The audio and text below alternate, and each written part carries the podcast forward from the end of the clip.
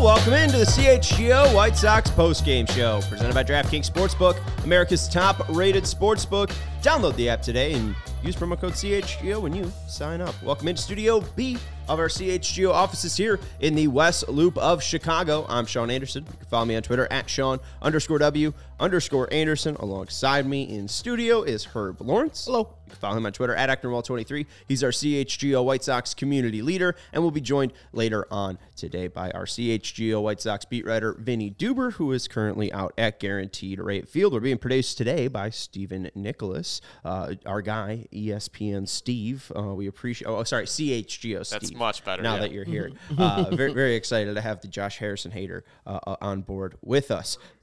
Uh, perfect day. Uh, did Josh Harrison do anything today? I don't think He don't scored a run. out. I know he scored out? a run too. There you go. Oh, he did. Stri- he did score a run. Um, He was that was mad an- about the strikeout. that was an important run. That was the fourth run, um, which led then to the fifth run, which uh, made it a Phillies over. Which, uh, hey, that was the best part of my day.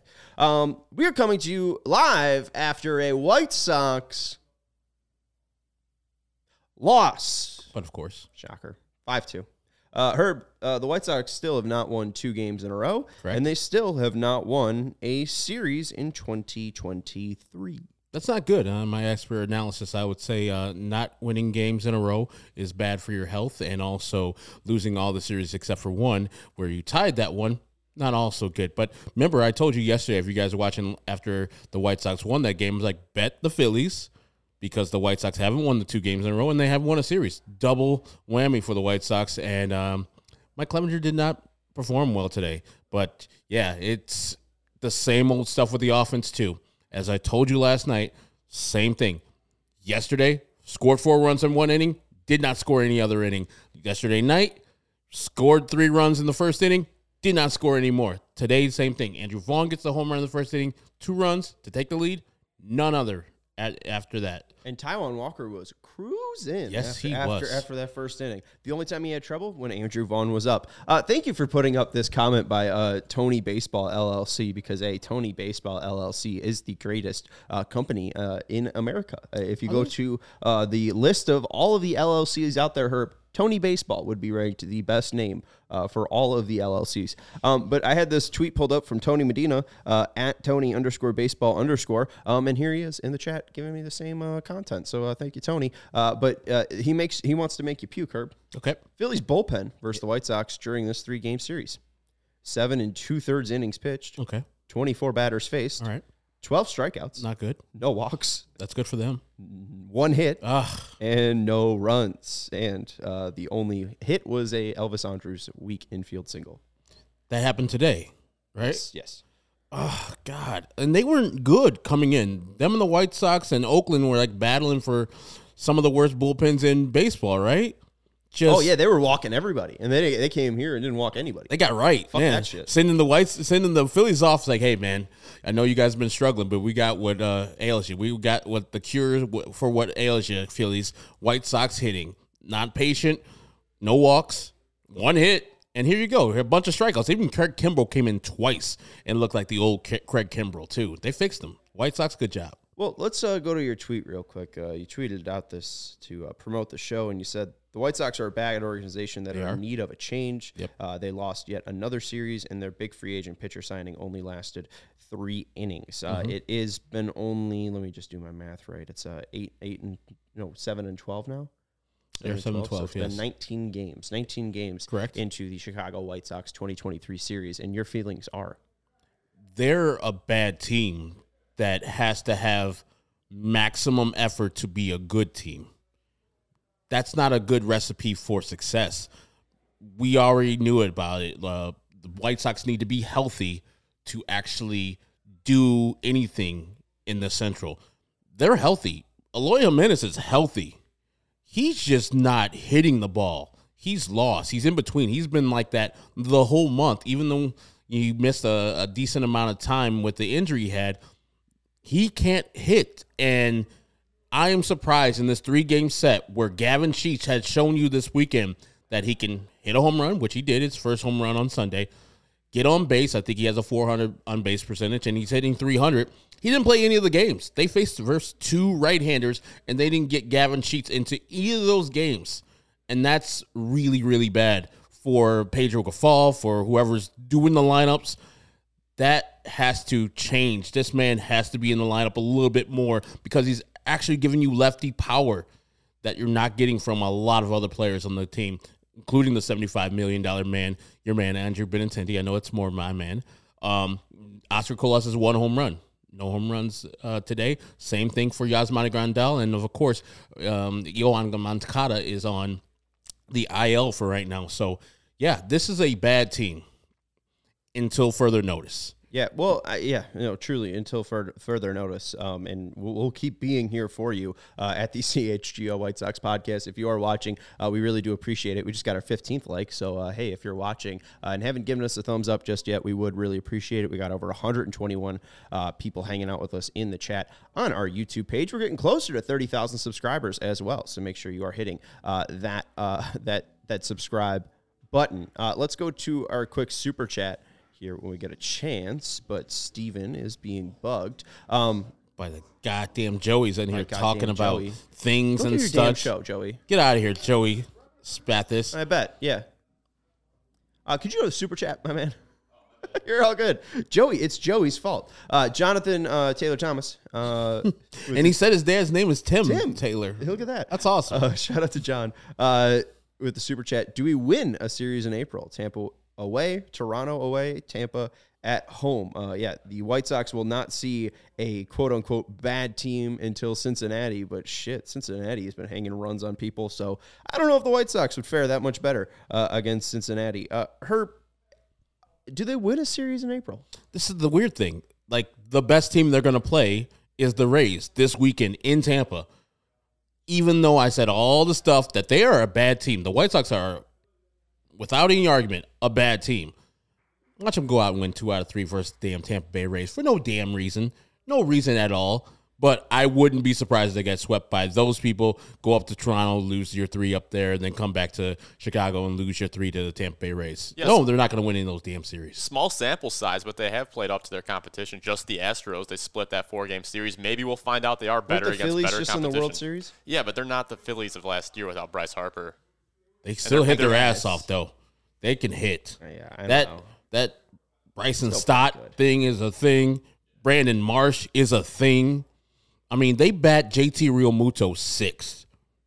What a luxury in a lineup without you. Like we said, Rhys Hoskins is uh, on the IL for the year, and um, Bryce Harper's still coming back from his Tommy John surgery.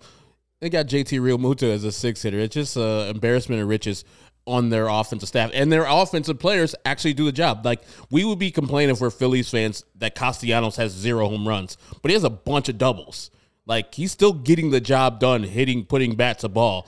Like I wish I had the Phillies offensive problems where they're not, you know, hitting home runs. Like Trea Turner's home run today, first run of the year, and uh, like I said, Castellanos still hasn't got off the schneid, but that team is just a great offensive team. Now Taijuan Walker and Wheeler's a little bit better, but that pitcher last night, Brady Falter, Bailey Falter, Bailey Falter, no damn good either.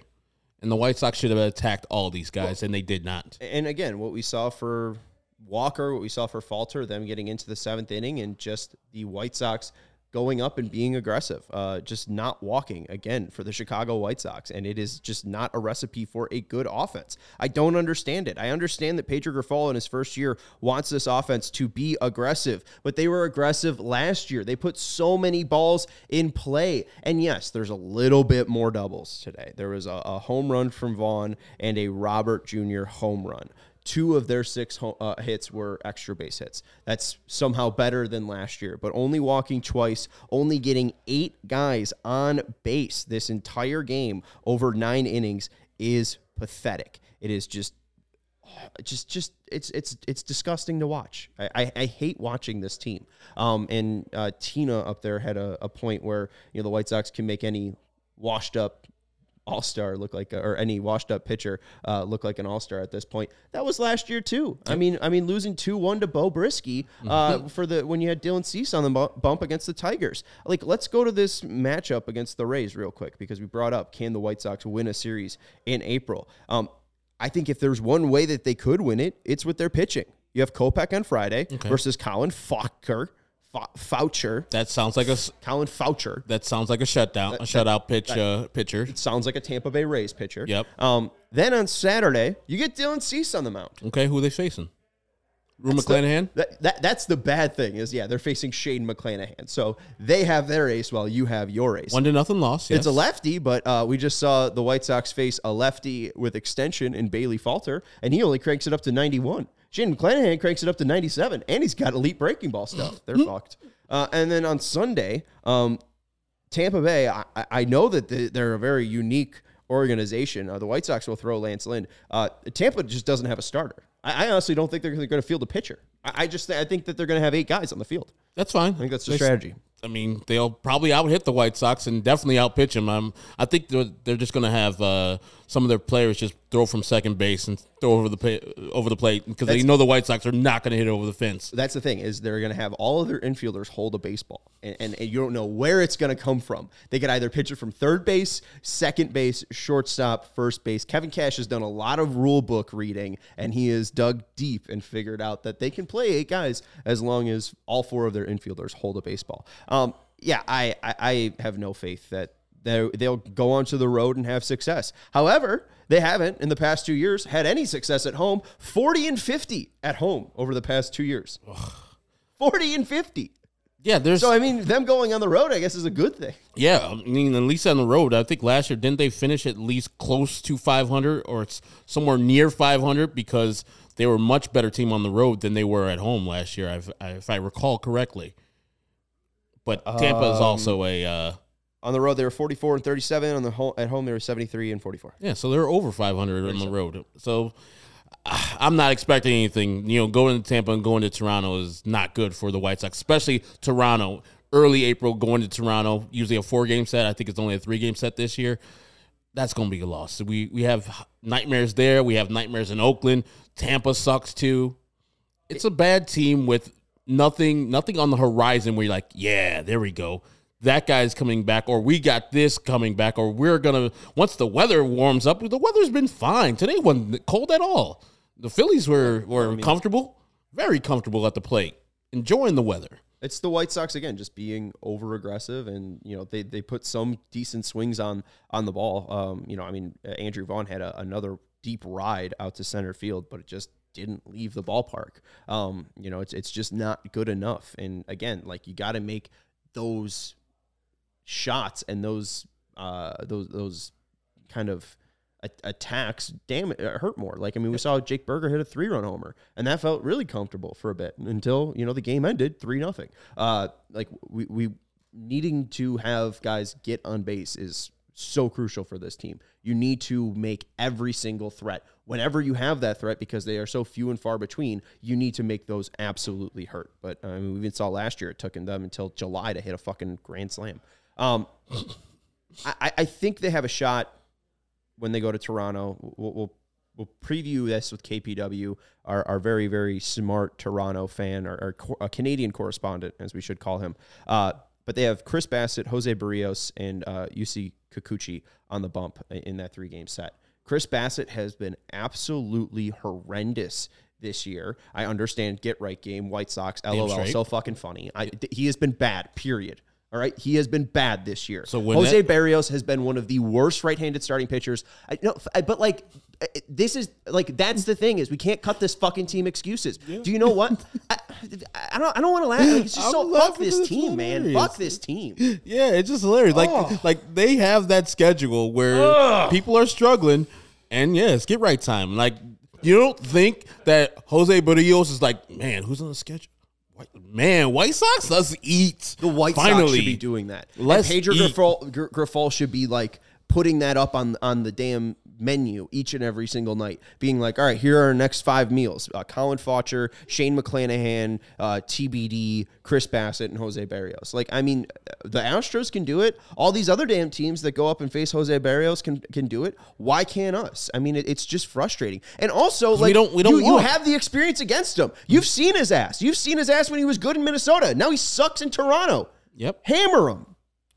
should, but I, I just don't know what they're teaching up there. I said that old ha- habits die hard. The whole Frank Menechino, Tony La Russa thing from last year is still on this year. So after a point, there has to just be okay. This is Pedro's team. Pedro needs to inspire these guys. The hitting coaches need to inspire these guys to do better.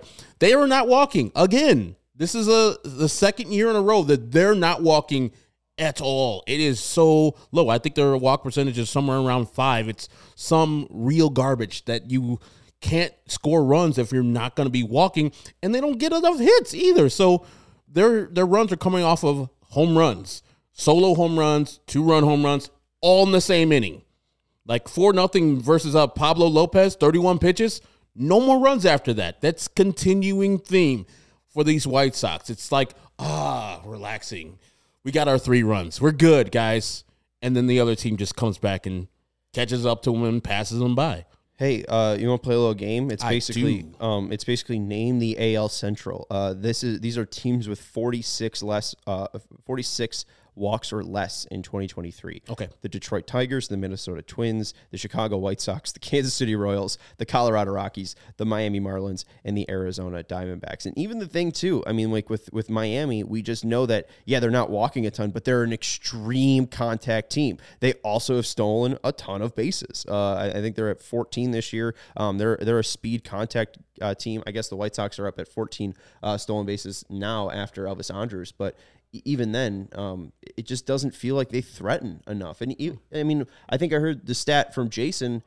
Vaughn's like eight for fifteen with runners in scoring position, but outside of that, like no one else is doing anything with with runners in scoring position. Who's getting on in front of the people before? Like I was having a problem with Jake Burger and his positioning in the lineup today. I think it was either fifth or sixth. I'm like, that guy's hitting most of your home runs right now. Put him up a little higher before Eloy, who's not hitting any home runs right now. Put him up in front of Yasmani Grandal, who's not hitting any home runs right now. If you got your RBI guys and RBI opportunities, put them in there where they can actually do damage. Because I mean, I think uh, Burger has five home runs, but only ten RBI because of the position that they put him in, and no one's in front of him when he's hitting these home runs for the most part. So I think that the White Sox just need to come with a different approach and with better players. And we can't just be, keep on waiting for Yoan Moncada because, as Vinny will tell you, he's not coming back this weekend versus Tampa. His back is worse than we thought because remember when initially when he was sitting down for Minnesota, it's like, oh, it's day to day. Then on that Friday, oh, he's on the IL. Now when he's uh, eligible to come back, no, he's not ready yet. His back is still hurting him. It's like, when is he ever going to be ready? We can't keep on waiting for Yoan Moncada. We can't keep on waiting for Eloy Jimenez. We cannot. This is frustrating. Those guys are out. They're out. We, it's like a they're done. And Eloy is not hitting when he's in. So we need to just do something different. Like pick names out of a hat and fucking just see what those guys can do. Because this offense not doing it. The the pitching for the most part has been good. Sans today, starting pitching, and the bullpen's been crap for the most part. So Bullpen was fine today. it was fine today. It still gave up runs. Um, I just need for this White Sox team to not continue going down the road of, man, it's April. We are fine. Show some urgency. They said they showed urgency last night. No urgency today. None at all. They got out to the lead and they're like, "Oh, we- we're done. Yeah. We won! Yay, we won!" See, we got the Taijuan Walker. Mike Clevinger's gonna save us. Jesus. Um. I was surprised that they took that dude out after three. Oh, that was pathetic. Uh, we'll talk about that in just a second. Um. You you brought up just uh the hitters real quick. Let's just hammer this. Uh, and we'll finish it. We'll take an ad break and then we'll talk about the uh, pitching performance today. Yikes. Um. So our guy Andrew Benintendi. Um. These are players, and this was before today's game. And Andrew Benintendi in today's game had exit velocities of eighty eight point eight. Not good. uh, 84.9. I mean, they're not even high enough to be radio stations. Um, and he also had an, an ugly stri- uh, strikeout against uh, Taijuan Walker as well. Um, I, I loved hearing all the stuff like, oh, top of the, the lineup. You know, someone on, on the NBC Sports Chicago had him as their click to pick, and it's like, oh, you know, he's that's what he's paid to do to do damage against righties. We definitely know, and I ranted about it yesterday. We know he can't do damage against lefties. Um, yeah, he, he saw one one ball. It, it was in the uh, the 27th at bat of the game. I think probably the third inning, uh, his second at bat of the game. He saw one ball in the actual zone, um, and uh, it was a called strike. And then everything else, he somehow saw one actual ball in the strike zone and somehow struck out. Uh, glad we paid $75 million for that guy. Um, players with at least 200 pitches faced, ranked by lowest average exit velocity. Andres Gimenez, 83.4. Oscar Colas, Kris Bryant, Kolten Wong at 83.8. Alex Call at 84 point, uh, at 84 miles per hour. Charlie Blackmon, Victor Robles at 84.3 miles per hour. And Andrew Benintendi and Joey Wiemer at 84.5 miles per hour. Yasmani Grandal has a higher exit velocity than Andrew Benintendi, and I was bagging on that guy for his back, for his 34 year old back that's been barking for two years, and the man that we just gave 75 million dollars is more geriatric than the guy with back problems. It's something that happens when you get over here to the White Sox. You have a good year before you get here. You're like, man, here we go. The Jeff Keppinger uh, disease. Then you get over here to the White Sox. You're like, man, I forgot how to hit a baseball. What is this? Like, I don't know. Is that pitch good for me? No, let me swing at it. That's the White Sox way. He is not the player that was promised 19 games in. Now, he has a lot of time to not be the guy as a five year contract, but this is disappointing for Andrew Benintendi. If he's a $75 million guy and the highest paid player in White Sox history, or as a free agent, he has to be better than this. Same thing goes all the way down the lineup. Like Luis Robert has been good and he stung the ball today, but when these guys are the on the rest of the roster are not hitting, got to take upon yourself to be better than he is. So it's just the same old stuff that we've been talking about for a year plus, and I wish these people and I wish Rick Hahn spoke to somebody other than sycophants and Rick Hahn bots because every White Sox fan that I've ever talked to this year and last says this is unacceptable. This is crap. So many people in here, and when I put the picture of the the stadium being half empty, they closed down the upper deck. People are like, "Well, it's a Wednesday game. Oh no, they're gonna be fine, Herb." I'm like, Sh- "Shut up." It's like real teams fill up their ballpark no matter what day it is. Cubs are gonna fill up their damn ballpark. So are the Pirates. I was at a day game.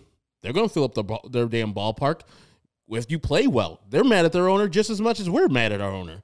So stop the excuses. This team is, and this organization is just bad from top to bottom. And there's something in the water when you come over here, you just become part of this bad organization. You just become this. And you can't do the things that you did before as a Yankee or as a Red Sox or as a Kansas City Royal. I just a White Sox uh, curse. Maybe homegirl uh, put some curse on the White Sox too. Oh man, no, don't. I don't, I don't want to get into that whole ordeal in your 108 section, in your empty 108 uh, today. Yeah, all those people had to work. Yeah. Well, they're, they're fine, The rich blue collar working people. Yeah, uh, hey, we got uh, our guy Beef Loaf. You were sitting in a section. Uh, he loves on? the shirt. Appreciate the super chat. Uh, Don G also with the super chat. Not going to lose any sleep on a bad team. Hope my socks turn around. But if it's not time to clean house, uh, but if it's not, it's time to clean house in the front office. I agree. Hey, um, I, we were saying that all last offseason, and then we went through the offseason. and They signed two bums, and uh, one's a bum. Um, just Off the field, bums, yeah. both bums. I just feel bad putting Benintendi because Benintendi seems like Yeah, he seems like a genuine good guy. seems like a bad baseball player. Um, and He's and a bad baseball player over here, but I know you didn't want him before the White Sox signed him. You're on record to saying out of these left fielders, right fielders, I don't want him. and this is why Brett Gardner was on the Yankees for 14 years. This is this Andrew Benintendi love and all this stuff. That's why Brett Gardner was employed Mm-hmm. uh, because because you know, he could he could get on base. He'll hustle. He'll play great defense in left field. I mean, Romy Gonzalez can do that, and he's been a second baseman. Um, a final super chat uh, from Husky Bardo. Heard they are having a team meeting. Anyway, you can ask Vinny. Hope better days are ahead. Well, Vinny will be joining us in just a second. We're gonna take a quick break. As Uh, Ozzy said, horseshit teams have team meetings. Good teams win. Hey, I, honestly, at this point, I would rather Ozzy be the manager. It'd be more entertaining. Yeah, the post game press Hell. conference would be awesome. He'll MF somebody, some fights would happen. I'm sure him and Clevinger would already have gone to blows. Vinny uh, will would have just been swearing left and right just because he's quoting Ozzy Guillen. Like you know, I mean, uh, Vin- Vinny would be going on profanity tirades just because he's uh, being a, a big J journalist and making sure that he's uh, quoting it back uh, very very accurately to us. Uh, gonna take a break. Let you know about pins and aces. I know our guy Steven was trying to hit the links in his pins and aces gear, and he just got completely booked out of his course. Couldn't even find a tee time. Pins and Aces, the official golf apparel partner of All City and CHGO. We love our pins and aces gear. Our guy Steven gets tons of compliments on and off the course when he could book tee times. Uh, and they are a family owned business, golf and apparel business. Uh, and they make amazing polos, hats, golf bags, and even our favorite beer sleeve. It's an innovative product that allows you to store seven beers right inside your golf bag and keep the drinks cold the entire round. Uh, your Goose 312s come in a 15 pack. Buy yourself two beer sleeves, put seven in one, seven in the other. You got a beer in the hand as well. Steven, I know you just ordered some from, yeah, from Pins and Aces. I got a beer sleeve, but uh, the thing sleeve? that we should be talking more about is have you guys heard about this liquor stick they have? No? No, It- hey, it hey, hey, holds- it's a family show. Hey, Liquor stick. Come on now. it holds 750 milliliters of liquid, which in my case can be alcohol. It looks like a lemon stick, fits perfectly in your bag. I'm bringing it to Scottsdale with me for my trip, and uh, I'm excited about it because no, you know none of the Rangers gonna know there's any liquor in there. Mhm. So yeah, they got some good products, and I beer sleeve and liquor stick. We're we're ready to go. And you can check them out at pinsandaces.com and use code CHGO to receive 15% off your first order and get free shipping. So whether you're, again, uh, and if you have kids watching, uh, if you're ordering a liquor stick um, or if you're ordering a beer sleeve or any of their amazing polos, hats, and golf apparel. That's pinsandaces.com. We also want to let you know about DraftKings Sportsbook. It's NBA playoff times. That means big hoops action with DraftKings Sportsbook, an official sports betting partner of the NBA. Get on, get in on the excitement of every game with the touch of a button. New customers can make a $5 pregame moneyline bet and score $150 in bonus bets if their team wins. Plus, everyone could score a no sweat same game parlay every day during the NBA playoffs. Open the DraftKings Sportsbook app opt in and place a same game parlay on any NBA game. If it doesn't hit, you get a bonus bet back up to $10. Um, I don't have an NBA play tonight. All right. I, I think if anything, no, I do. I lied. I lied. I do have an NBA play tonight. Uh, it is the Heat plus eight. Um, I, I'm not sure if Giannis was uh, cleared or not for this game, uh, but it was plus six and a half, and we liked it then. So why not just take it at, at, at plus eight? Um, if you don't like that, take the Lakers on a pick 'em. How about that? Let's let's change it. Nope.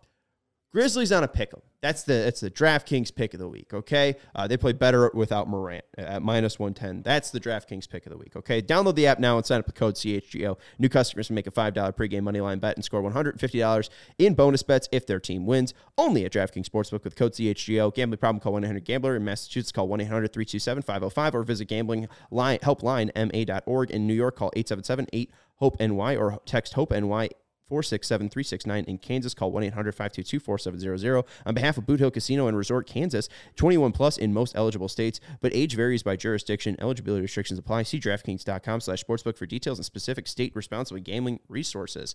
Let's go out to our friend, Vinny Duber, out at Guaranteed Rate Field. You can follow him on Twitter at Vinny Duber, and you can check out his work at All CHGO. He has an article up at All CHGO about last night's game where the White Sox kind of felt like, you know, even though it's early, they need to prove it. What was the tone after today's loss? Or, or not, not The prove it, but same like that it is after every loss. They're act, you fair. know, it's, it's it's quiet as a mouse in there. Uh, you know, that's just kind of how it goes. Uh, you know, in baseball, you could be the hottest team in the league and you could lose a game, and you know, with no music and everybody getting dressed to go home and and packing up for the road trip. Uh, that's usually what the mood is. and maybe not prove it. Prove it was the wrong one, but uh, get, getting the things rolling. All right, and obviously today uh, another loss, not getting stuff uh, rolling.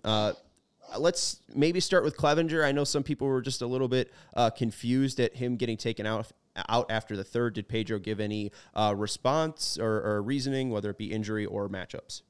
It was the 44 pitches that he threw in the third inning. Uh, apparently, uh, that is the that is that is a deal breaker for Pedro Grifol in terms of letting a pitcher go back out there. Uh, just too many pitches in one inning, and and you know it, it, it you know taxing pitches too. You know, I mean, I think we heard um, from from Tony La Russa a lot last year. He would explain that certain certain pitches are more you know more taxing than others because you got guys on base, you got long counts, you got all that stuff. So it was a very a very uh, heavy workload in that inning. Uh, you know, even if you look at 44 and say, well, that's not quite the 100 that I'm used to seeing a starting pitcher go. It took a lot of work for Mike Clevinger to throw those 44 pitches. So um, that's what Pedro said is that after 44 pitches in one inning, that's that's it. Clevinger wanted to go back in there, but um, but but he wasn't going to let him.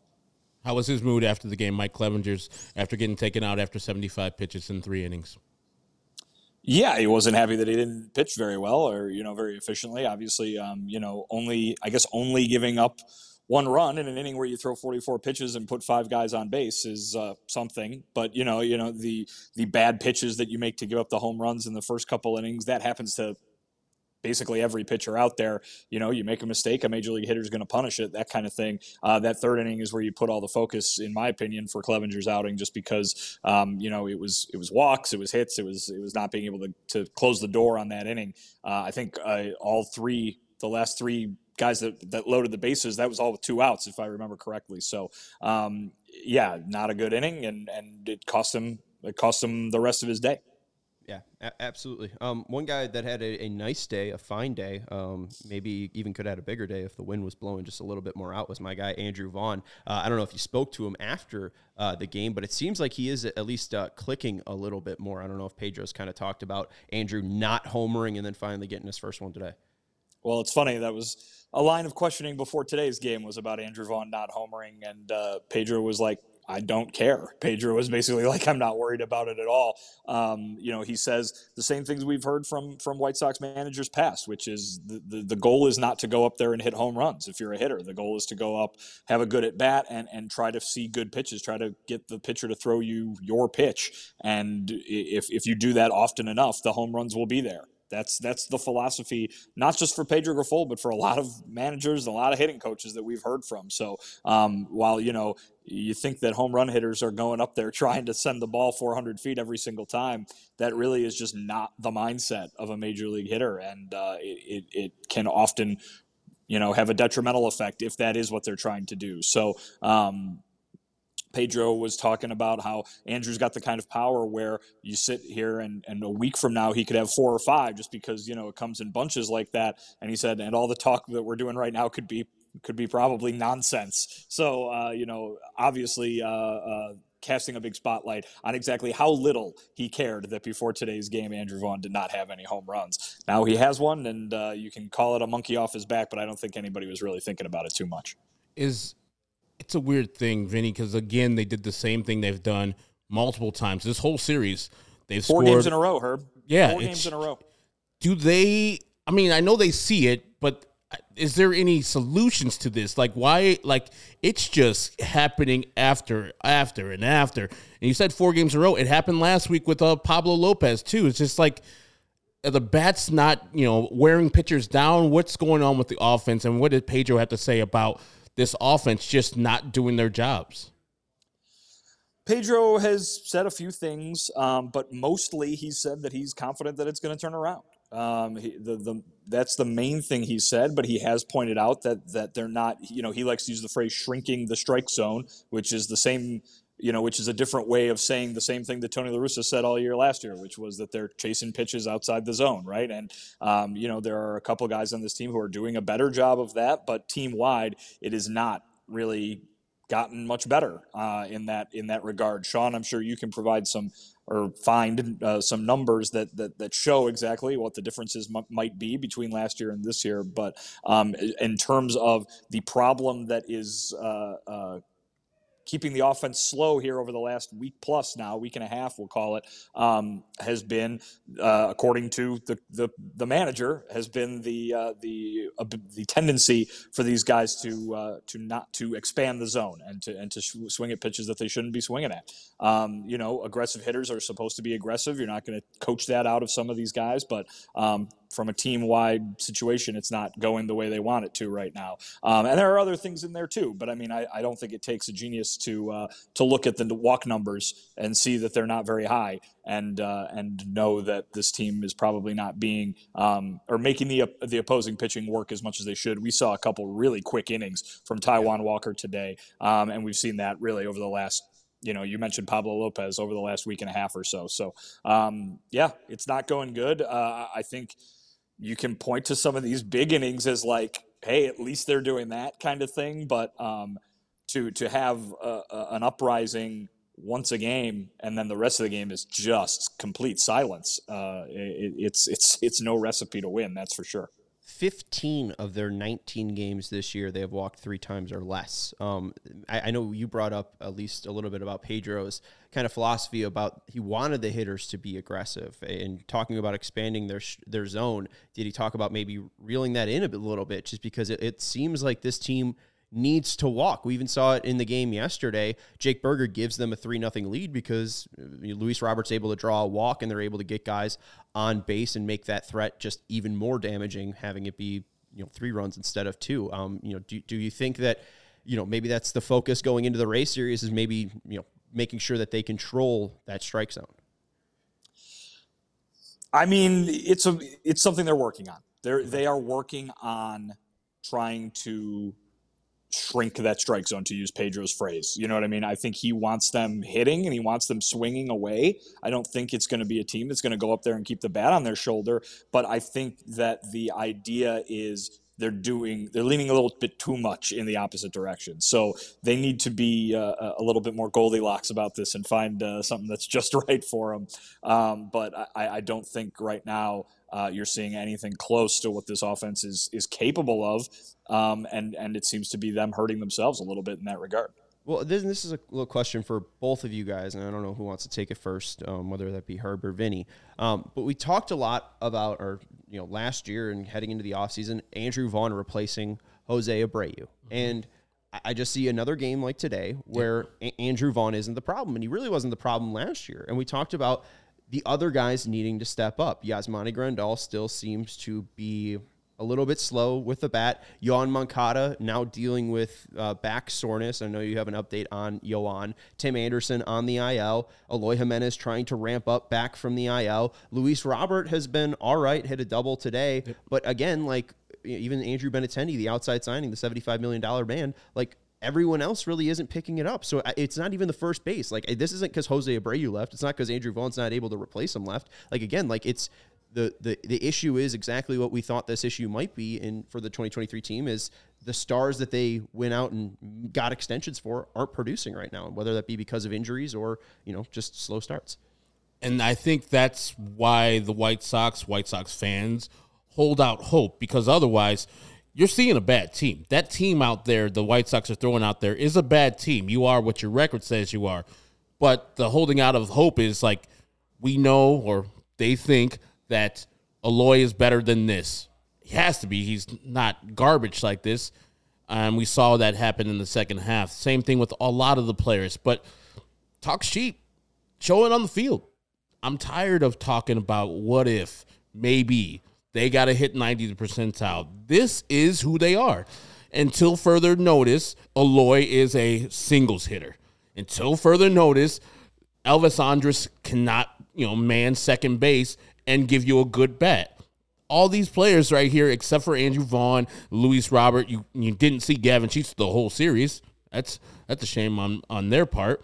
Like if you're struggling with offense, get offensive players out there. Jake Burger's doing a great job, but he can't field it worth a lick. So like there's a lot of things wrong with this team, but until they actually show that they're worthy of the praise that we have heaped on them before this season and still think that they can do it, I'm just like, no, they're just who they are. Their their average says what they are, their ERA says what they are, and I'm gonna believe it. I'm staying positive. I'm thinking that maybe they can eventually turn around, but seven and twelve is uh, sw- shrinking that positivity into a little ball right now. It's so frustrating watching this team because you know they're not that bad. Yeah, I mean, I mean, Sean, you bring up you bring up injuries, and you know, you're like you said, like the core guys aren't doing it because of whatever reason. Well, yeah, Tim Anderson and Yoan Moncada aren't even out there right now, so there's that. Um, you, Eloy Jimenez has been tough since he came back from the thing, but I mean, again, this is a guy who just had what the best second half in baseball, or one of them last year. I mean, I, I don't think you can go out and say that he's nothing right now. He's just slumping. You know what I mean? But uh, those slumps again. Uh, what was the story last year? All those guys were slumping at the same time, and that can't happen, right? And if it keeps happening again, the White Sox are going to be in the exact same position that they were last year. So this is a uh, it, it's it, it's a bothersome start. Of course, it is. Obviously, uh, the the record says that. You don't need me to tell you that. But yeah, they're not playing very well. It's just a matter of those things not getting lined up. Uh, you know what I mean? They, they, they I mean, look, what do we come into this series talking about? The bullpen, right? bullpen's been bullpen was fine this these Yeah. last three games. They gave yeah, they gave Jimmy Lambert gave the two run homer and they got the two runs today from uh, Banks. But other than that, bullpen's been fine. Uh, so again, it's not necessarily this like you, a season long example of something being terrible, but they cannot have a day where two or three things are good at the same time. Well, but it's it also seems like too. It's like it's not just like a small problem. Like before this series, the bullpen was a massive problem. ERA near eight, whatever. And then the offense, like it was a minor problem heading into the series. And then exactly what you bring up, like it's not really Jimmy Lambert's fault they lose that game 7 4. It's the fact that they score four runs in the first inning and then can't ru- score from the second to, to ninth inning. And that's a massive problem throughout this entire series that we saw continue. So it's like, I, and you know, we, we saw the starting pitching kind of be the problem uh, out, out in Pittsburgh a little bit. Um, I mean, they didn't score any runs on, on that Sunday game. So In San that was an Francisco, it was it was pretty bad. San Francisco as well. Yeah. Um, so like I, I don't know. It's just it, it seems like whenever there's a problem, it's not just a normal small problem. Like it is a huge capital all caps problem. They're playing bad. There's no doubt about that. I, I don't. I, I don't think anybody is trying to convince anyone otherwise. They're playing bad right now. Um, they do have the ability to not do that, but they aren't doing it. And and I guess you know, Herb, I I I you know, to what your point was, I think you do have to look at the calendar and say, you know, you can't judge this season in mid-April. That's that's ridiculous. But that being said, you can't you can't say that they're giving you any reason to think that they're going to do anything differently other than well, the players' names look good on paper, right? Yeah, Because yeah. they, because they do they do look good on paper, and that should give people reason to think that they are going to turn this around or, or, or play better than they're playing right now. But that's basically the only reason you you would you would think that right now because the play that they've had through about 20 games here is not is just not happening. It's just not doing it. There's there's no way that you can have a a team contend for even a division championship when it's just oh well every seventh outing by a starting pitcher is good and every and you know the bullpen uh, every other series is good and the offense uh, will will win one game even though they're only scoring in one inning. Um, you know it, it's not it's not good. They're- playing pretty bad right now. Yeah, and I'm sure they see it. Rick Hahn sees it, and I know general managers, uh, vice presidents of baseball operations are usually patient, but I don't know. Is Rick or Kenny? Do they think they are, you know, more in the mood of okay, this can't continue to happen? I know he, the other day he said he was relaxed and that fans, you know, are more negative fans that the you know Paul Sullivan's and such have been quoting. But do you think that he also is like, man, it's the second year in a row, and I know it's only April. You come back from this uh, seven game or six game road trip with Tampa and, and Toronto. He's like, uh, you know, maybe some things need to be moved around. Somebody needs to be benched and or something else has to happen because if they keep continuing down this road where the play doesn't improve, they can lose this this uh, division in April easily. Well, I don't think they're going to. I don't think they're going to act. I, I wouldn't say out of character. I just. I, I don't think they're going to act in that way Yeah. because I do think that they are patient and I do think that they know what they their job is, which is wait, evaluate the team that you built. It's not you can't judge it in two weeks, three weeks, one month. You know, it, it's it might take two months to figure out exactly what they need to do. That being said, I know that Rick always says that they're, you know, they're the ones pacing and swearing around up in the box. I mean, man, if you guys don't think that they want this team to succeed, you're dead wrong, kind of thing. But here's what I would throw back at you, Herb, as I jostle my iPad to try to get in the frame here. Uh, what's what's the fix, right? What did they do? Well, this is the was- team that they spent. They, this is the team that they've been building since 2016. And I kind of want to follow up with you, Vinny. Like, I mean, you, you have to have a rope because you just hired Pedro Grifol and a new manager, right? Like, you can't go out making, I mean, any huge drastic changes because you just gave the keys over to Pedro. I feel like it would be pretty short I'm not- to, not- to, to, to make changes after April. Yeah. Well, they're not going to they're not going to do anything to this coaching staff. They just hired him. But I think the point is, you know, what can they do from a player personnel standpoint? They just spent the offseason doubling down on this exact same roster. And and I don't and again I, I don't I don't blame them. That's fine if they thought that that was the way to go. Then go right ahead. These are the guys that you picked uh, over the last seven years to, to to turn this team into a contender. If you still believe in them, that's fine. But here they are doing the same thing that they did last year. Yeah, Well, and that's- So and what's would the fix? What's I- the fix?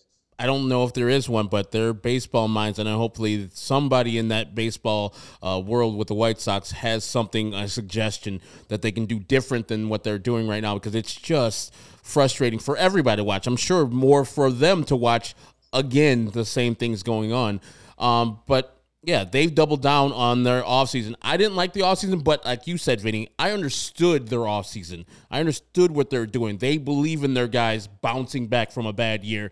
They and they thought, like I did, and other people who are listening, watching, that this can't happen two years in a row. Shit's happening. Well, but they have no choice. The only choice they have is to run it into the ground. I picture Rick Hahn and Kenny Williams in the cockpit of a, a, a plane right now, and basically like the engine is is sputtering on them, and basically they just need it to kick in before it crashes into the ground. Because what are you going to do? You spent.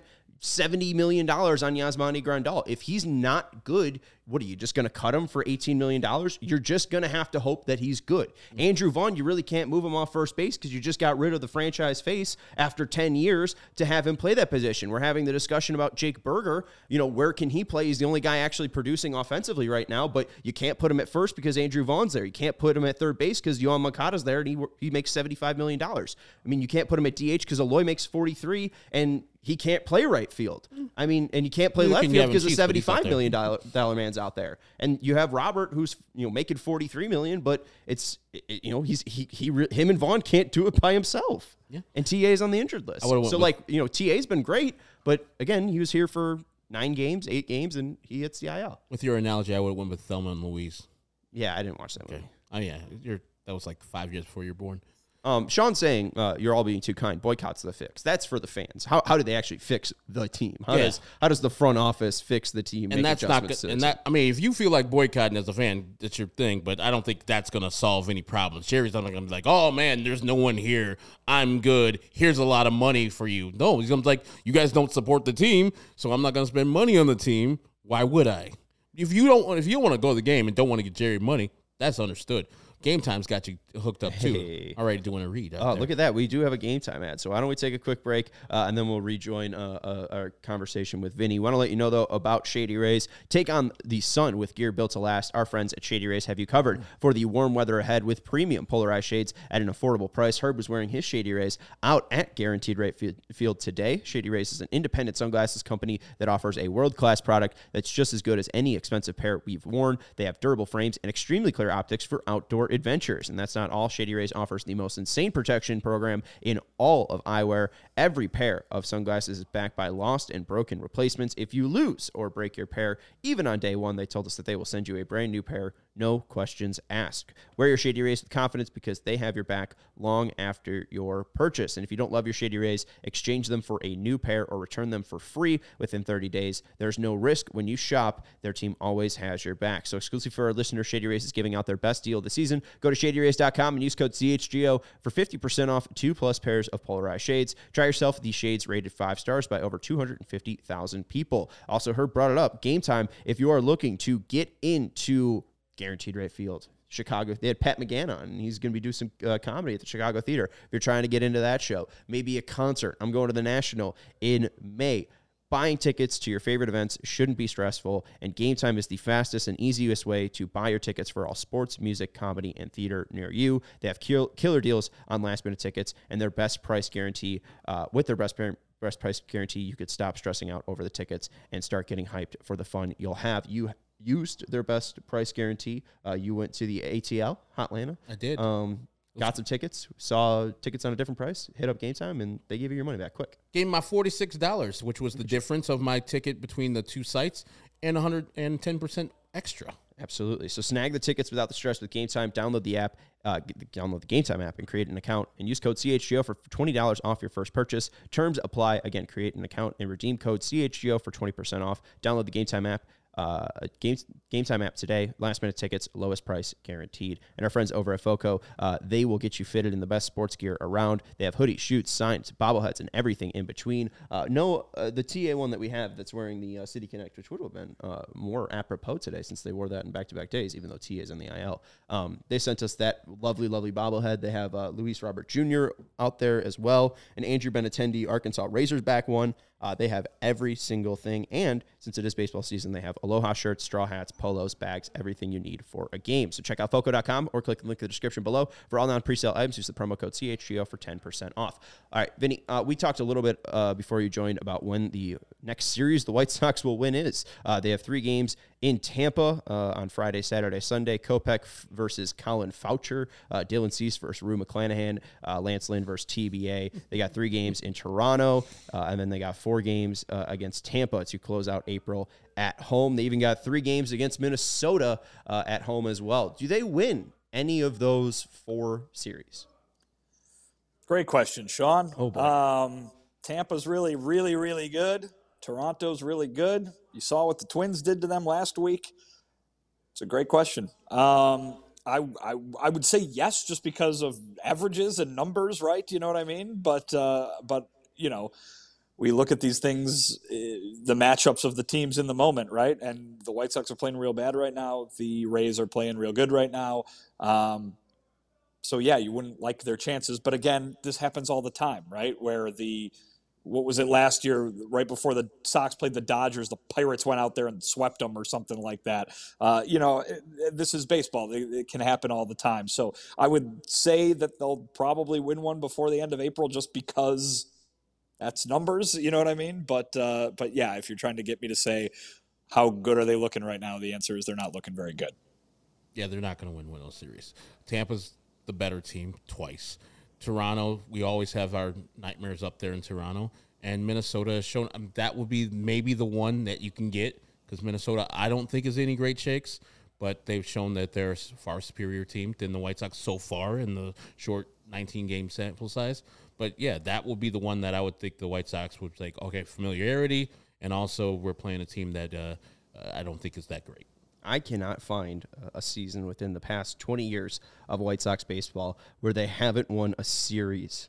Um, this In April? th- yeah, I mean, like even then they were they were Saw really on Twitter. Saw on Twitter earlier today. Someone found 1997. 1997. Okay, uh, Yeah. I'm on two. I'm on 2001, and even though this team was seven and 15, they swept the, the the Cleveland team in early April. So I mean, even the bad 2001 team, and even though they went 83 and 79, uh, still got some shakes there. So yeah, I mean, it's been me. It's been me years old since the White Sox have not won a series uh, this early in April. It's just been You're born in '97. I, I was. Oh wow, I'm feel really old. I knew you were young, but damn, like My bad. My whole high school career was before you were born. Mm-hmm. Yeah, and uh, the White Sox didn't win a series then until uh, May fourth when they took on Anaheim. Uh, so I I guess it might not be until Minnesota comes to town. Uh, that, that that's that's just uh, we'll- we'll see. Minnesota! Minnesota. Uh, Vinny, we do want to get a little bit more of an update on Yoan Moncada. I, I know there's uh, a little bit of news on what's going on with his back. Yeah, I mean he's just so maybe we didn't maybe we didn't go over it over the weekend because we didn't have shows on Friday and Saturday, but um, they put him on the IL on Friday. It was retroactive to earlier in that week because he sat out that whole twin series, obviously. Um, he was being bothered by something late in spring training, so I would imagine that is post World Baseball Classic. Um, it was it was okay enough for him to play at the start of the season. He had a very awesome start to the season, as you saw. Uh, and then there was a check swing in Pittsburgh that kind of brought it back. Uh, and it didn't get any better.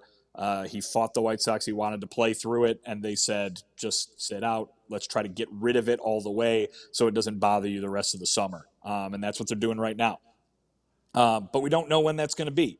Uh, the hope, Rick said, was it would be on the upcoming road trip, but I'm not sure it's played. It's, it doesn't sound like it's played out that way. Uh, he uh, very likely will not be back during this Tampa series um, because even when he is cleared to play, he'll probably require a rehab assignment uh, in the minor leagues. So um, we'll see. Uh, it'll be an ongoing thing, but the update right now is uh, the earliest you would see him back with the big league team would be Toronto, but I, I that might even be you know uh, off the table just because he's got to go down to the minors for a few days. And Vinny, I don't know if you know this right now because they're not traveling tonight. They're having their their ball. Um, is he going with the team to Tampa and to Toronto, even though he's you know expected not to play this weekend in Tampa? I don't know. Um, usually those guys will, unless something is imminent. You know what I mean? Like Yeah. if he's if he's going to go on rehab assignment here, you know, before they go to Toronto or something like that, then yeah, maybe he wouldn't. Obviously, Toronto is the different is its own animal with the international travel and all of that. So, um, but yeah, I don't I don't know. And the only reason I asked is because I think his back thing hurt, uh, start flaring up in Pittsburgh on the road, and then happened in um, Minnesota where he sat out. And I just recall the times when Anthony Rizzo missed time as a Cub. He would just be always in Cincinnati, and the beds there would just you know exasperate the back problem that he had. That's the only reason I asked is like staying at home, getting the treatment here in Chicago and also not exposing yourself to different back uh, bedding in different cities because that does exacerbate some type of uh, back problems on different people. Sometimes you need more of a softer cushion. Sometimes you need more of a firm cushion, and uh, hotels don't have that all the time. Can you ask Yoan Moncada what's his sleep number? He should Sure. take it on the road with you. Can we? Uh, speaking of home cooking, uh, I don't know if you saw this stat. Uh, Jake Burger and Gavin Sheets have hit, um, I think, eighty-five percent of their career home runs at Guaranteed Rate Field. Could you ask them why or how or like what's what's up with that? Uh, Twelve of fourteen uh, Burger, twelve of fourteen Burger's career home runs have come at the G rate. Twenty-three of twenty-seven of Sheets' career home runs have come at the G rate. What is that? Thirty-five of forty-one home runs have come in one place. It's wild. I mean, I guess the uh, the odds are the odds say that uh, you know you play the majority of your games here. That makes sense. But um, I'm sure Sheets was asked about it a bunch last year because didn't he went? He Yeah. went- did he go the whole year without without hitting one on the road or something like that? So or maybe all but one on the uh, at home. So uh, you know, I, I'm sure that their answer would be, oh, it's just one of them things. But uh, you know, hey, it's supposed to be a hitter's park, right? Hey, it is uh, absolutely, and uh, we saw a little bit of that, but not a ton. Um, got a couple more stats, but I mean, I think that's about it, uh, Vinny, for, you. Uh, I know you had a long day yesterday, so we could we could let you go, and then I'll uh, I'll, I'll berate some people with some stats. But uh, anything else you got for us before we wrap up this weekend? Uh, we do have an off day show tomorrow as well, so we can save our thoughts for there as well. But uh, anything else final that you want to send in from uh, the G rate? Not that I can think of today, but we'll obviously uh, have plenty to talk about tomorrow. This offense is a thing. Uh, the bullpen and uh, is is going to remain a thing until uh, they put a, a few more games together. Uh, and then obviously Jake Burger, we got to keep watching that because uh, he was on base again today. Uh, didn't have a hit, I don't think, but he walked. So um, you know he's he's going to he, he has not done anything yet to uh, convince anybody that he doesn't belong uh, belong in that lineup. So. It was a nice walk too. Worked a worked a full count and everything. Um, the final thing too, we did have a super chat that was wondering. Um, I, I'm assuming you would have brought this up that uh, if it was a thing. Uh, but uh, was there a team meeting today for the Sox? I don't know. Okay. Uh, Not that I not not one that I heard about. Okay. All right. Well, there we go. Yeah, some, someone wanted us to ask you if there was, and we asked you, and you gave us your answer. Uh, that's Vinny Duber. You can follow him on Twitter at Vinny Duber. He's our CHGO White Sox beat writer. He has a brand new article up at All CHGO talking about uh, the near no hitter for the White Sox and them trying to get things into gear. Hopefully, they can win the first game against Tampa and then keep that momentum going. Uh, we will join everybody tomorrow with an off day show, and Vinny will be there. Again, make sure you follow him on Twitter at Vinny Duber. Appreciate it, Vinny. All right, guys, take it easy. Later. All right, all right, and here here come all my stats and, and me getting dorky. We don't need to. Vin, Vinny's a hardworking journalist that you know he doesn't need to hear all this stuff. Uh, so let's go to some of these Andrew Vaughn stats 1st uh, because boy oh boy, coming into this game, Andrew Vaughn, and I just I, I brought it up earlier about how he's kind of the same person. And I understand he just hit his first home run today. Uh, Frank Thomas said uh, those come in bunches, so I, I'm not massively worried for him. Uh, but now, and this was before Game 18, so actually I think I have his updated splits as well, so I can I can I can not be uh, obtuse and give you the uh, correct up to date stats. Uh, but right now, his line 273. 385, 424 coming in today with an OPS plus of 110, which is exactly where he was last year. Uh, his OPS uh, before today's game was 749. Uh, it is now above where it was last year. I know it's only 18 games, but he really does seem like he is getting into a groove here. Uh, let's flash his last five uh, hits. His last five exit velocity on his hits 109.3, That good. 105.4, That's a radio station. 101.7, Bad. 102.8, Awesome. 109.4. Not a radio station. He had a fly out today, 106.2. That had an expected batting average of 930. They've traveled 404 feet. Uh, would have been a home run, I think, in like 12 of 30 parks. And he had a single uh, that, again, was 109.4. Uh, so, I mean, he just tore the cover off the ball today. Seemed like he really saw the ball well. Seems like he's been seeing the ball well uh, consistently. I'm very excited about Andrew Vaughn. I know he had, had a slow start, not getting his first home run, but he's walking a ton more too. Yeah. I mean, uh, nine sh- walks to 13 strikeouts. I mean, he's nearly a, a walk to strikeout ratio player. I knew he had a great ability to command the zone, and it seems like if anyone's commanding the zone well this year on the White Sox, it is Andrew Vaughn. I need him to do one thing for me. Oh boy. They say that hitting's contagious, right? Oh, that's true. Just cough in the, out the rest of the players' faces. Just right in their face. Don't cover your mouth. Cough right in Eloy's face. It's like, okay, you're contagious now. You got what I got. So start hitting you, jump, you bum. Come on. Because yeah, the man is stinging the ball. I once he hit that ball today, everybody knew in the stadium.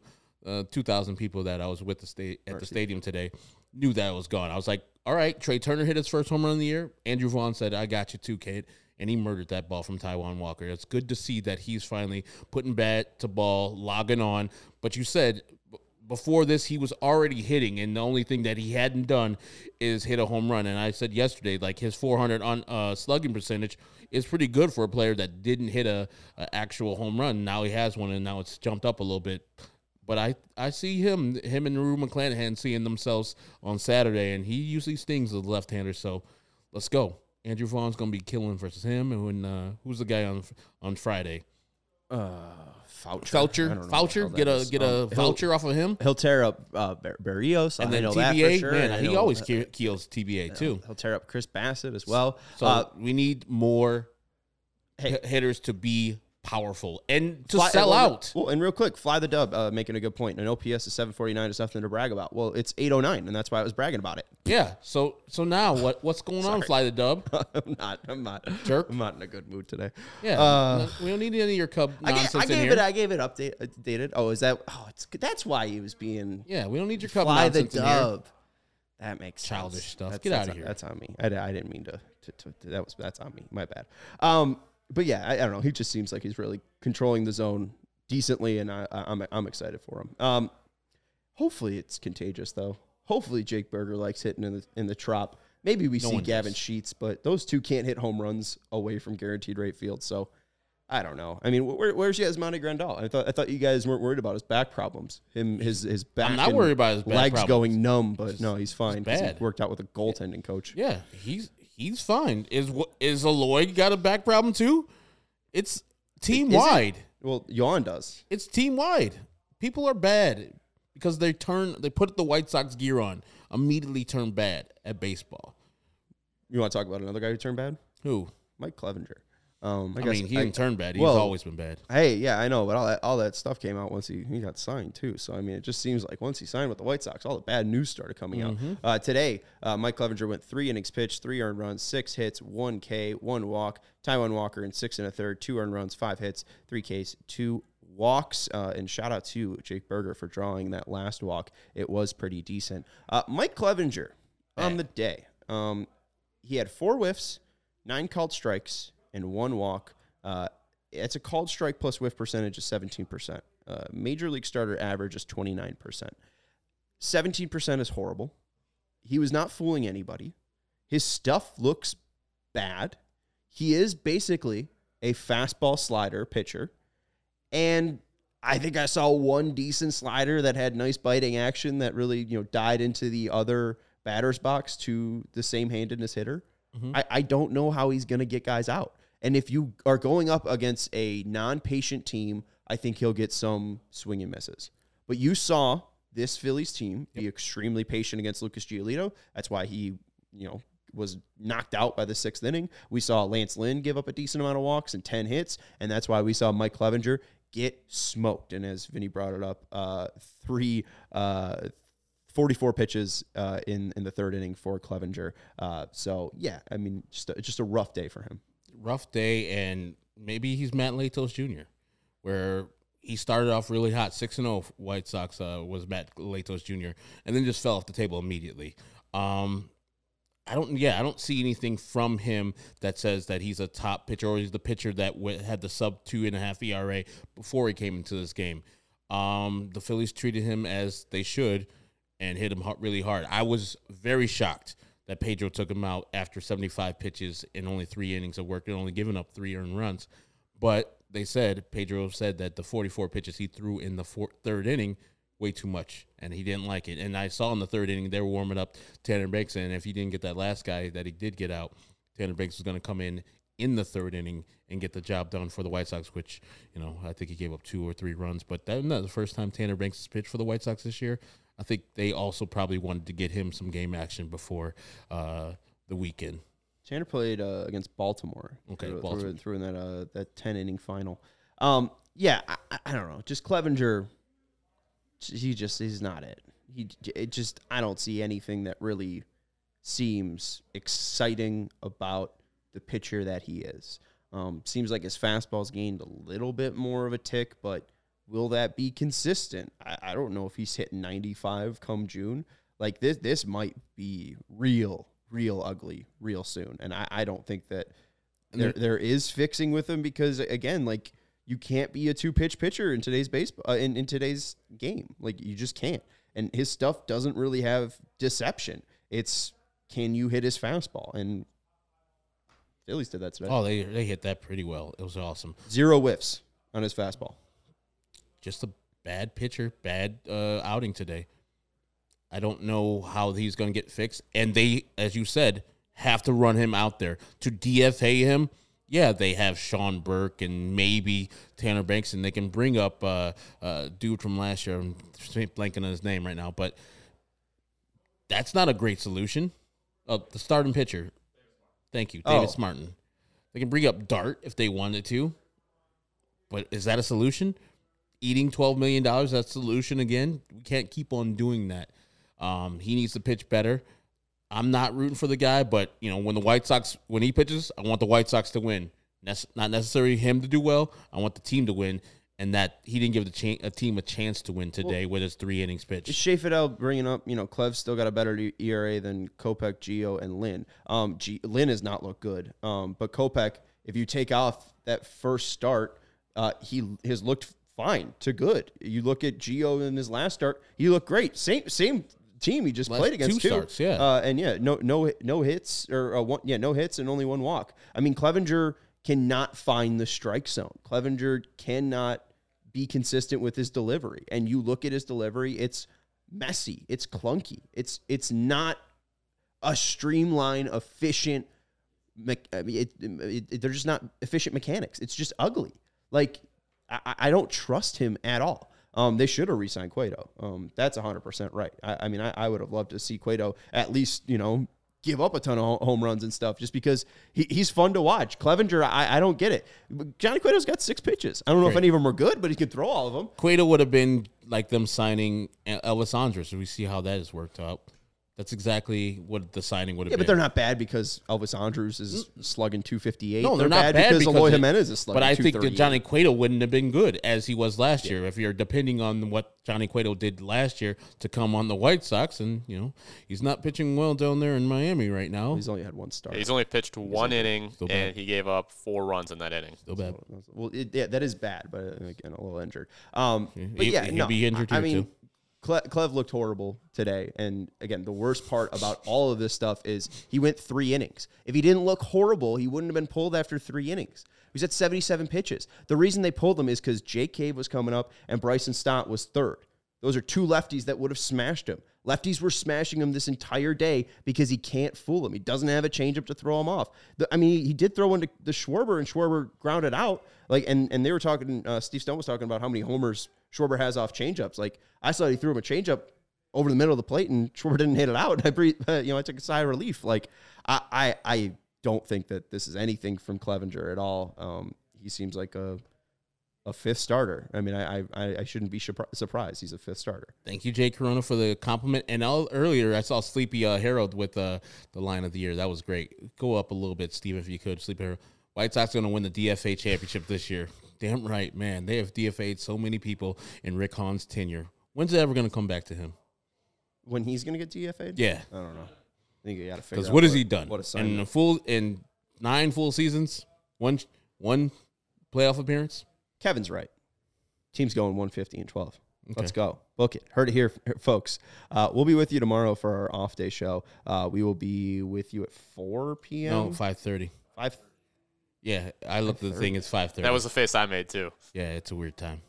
I'm sure there's other things going on with the uh, CHGO uh, Mm, Cubs, Bulls, Blackhawks. All right, friends. We'll see you at 5:30. Um, shout out to uh, Husky Bardo for the super chat. ALC is trash. Oh, AL Central and the White Sox likely hanging around. You feeling that? I hope not. I hope the White Sox don't hang around. I hope they either shit or get off the pot.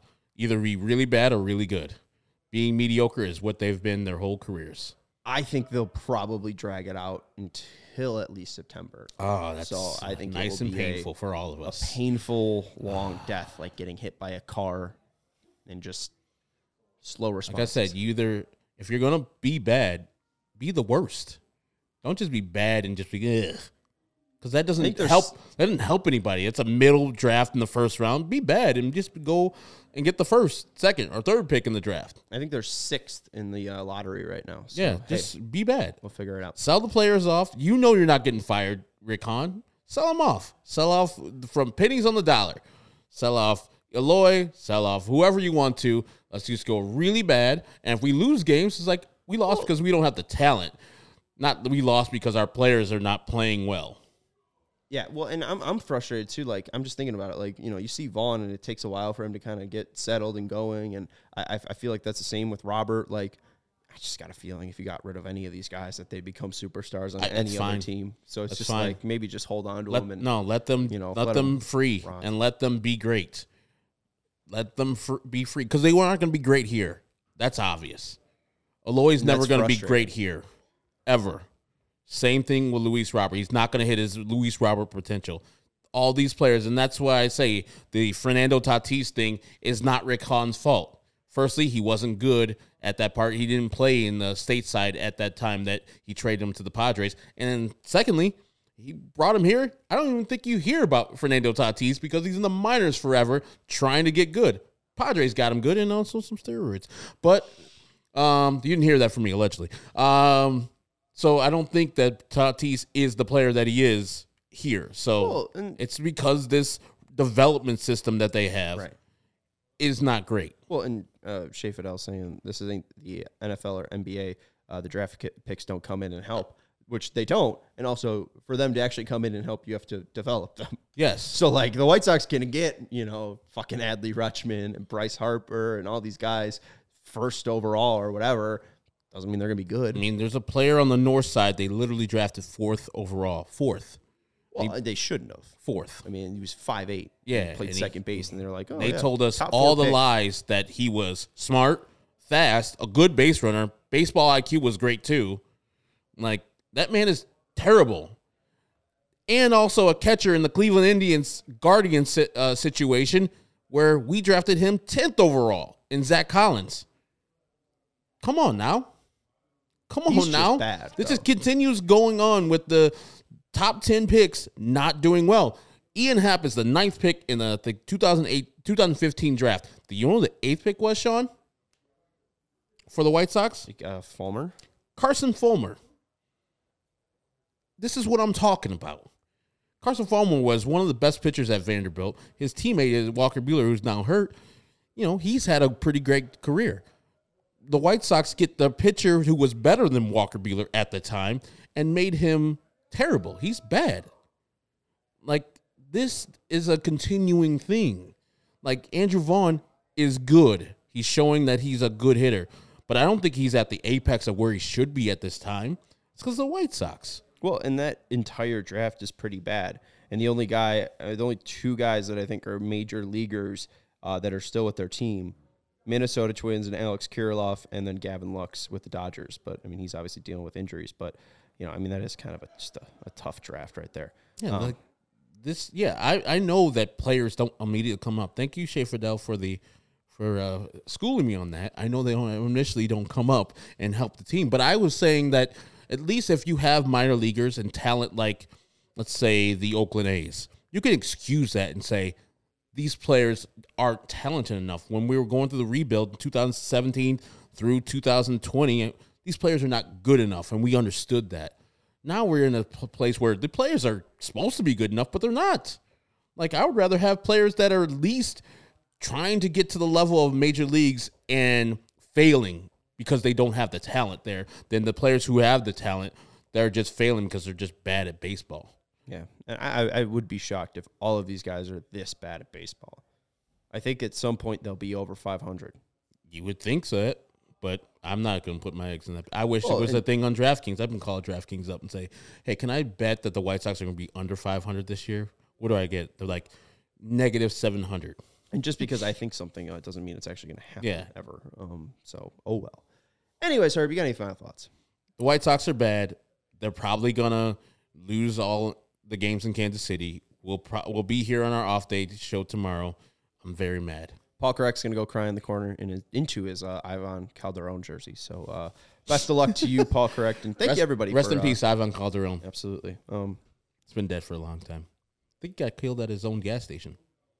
Uh, uh, you got man. That's that's one way to go at Yeah. your own gas station. So, Rest in peace, Alvin Calderon. P- Peace up, uh, Sky Point for Ivan Calderon.